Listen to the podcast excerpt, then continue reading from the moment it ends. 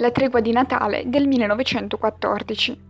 L'umanità sarà contenta adesso di tutto ciò che abbiamo devastato. Se poi non paga, farà ribollire il proprio sangue, finirà svenata. Rapido come rapida la tigre, nessuno i ranghi romperà, per quanto le nazioni rinneghino il progresso. Poesia di Wilfred Owen in Strange Meeting, l'ultima scritta prima di essere falciato da una mitragliatrice una settimana prima dell'armistizio, che in seguito alla guerra si rivelerà profetica. La tregua di Natale del 1914 fu frutto di un'iniziativa individuale, differente di trincea in trincea. Alcuni soldati non vi parteciparono, alcune durarono solo pochi giorni, mentre altre si protrassero fino all'anno nuovo. I soldati coinvolti ne parlarono attraverso le lettere dal fronte, usando termini di stupore e incredulità, consci di aver partecipato a un evento storico, evento contrario ai principi militari e pertanto giudicato negativamente dagli ufficiali superiori. Un caporale tedesco scrive nel proprio diario, dove è andato a finire l'onore dei tedeschi. Tale diario verrà pubblicato qualche anno più tardi, dal titolo Mein Kampf. Il caporale era Adolf Hitler. La situazione, imprevista per la sua variabile umana, fu favorita sia dalle difficili condizioni di vita delle trincee, sia dalle radici cristiane dell'Europa. Non a caso avvenne proprio il giorno di Natale.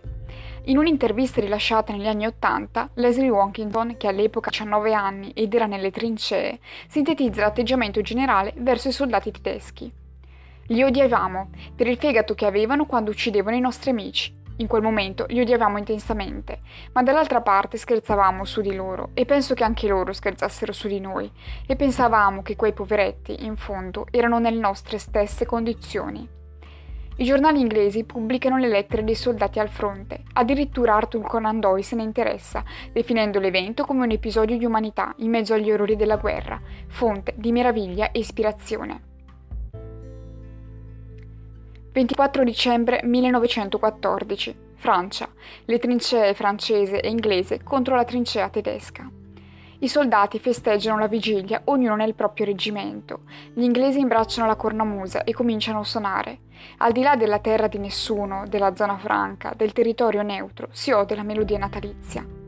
Nella trincea tedesca un cantante d'opera, chiamato per infondere speranza, orgoglio e coraggio nei soldati compatrioti, inizia a cantare. I tedeschi ascoltano, i nemici ammutoliscono. Una voce destinata ai prestigiosi teatri berlinesi si mischia al fango delle trincee martoriate. È udita dagli uomini semplici logorati dalla guerra e dal freddo, nostalgici di casa, affamati e assediati dai pidocchi. Una canzone che parla di pace, di nascita, superiore alle divisioni e ai combattimenti, destinata a tutti, tocca qualcosa.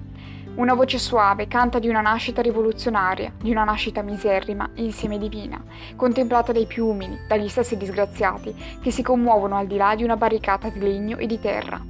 La canzone finisce, gli inglesi si affacciano dalla propria trincea e applaudono.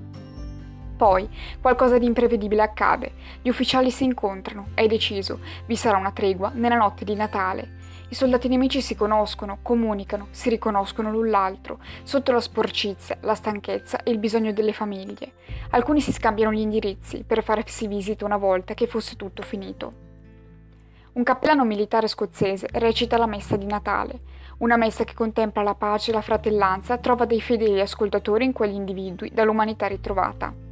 Il giorno dopo si sarebbe giocato una partita di calcio, buffo, un gioco che prevede lo schieramento fra due fronti, che ricalca la dinamica della battaglia dal sapore macista e aggressivo e attuato da uomini che in guerra, per qualche ora, hanno deciso di non essere più.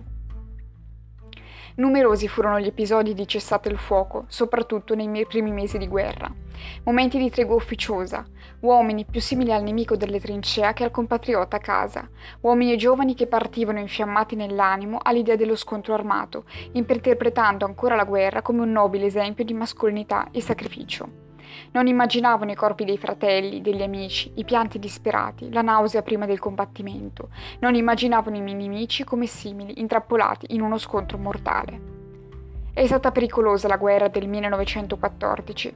I soldati tedeschi, re di aver commesso tale abominio, saranno mandati sul fronte russo senza la possibilità di incontrare le famiglie durante il viaggio.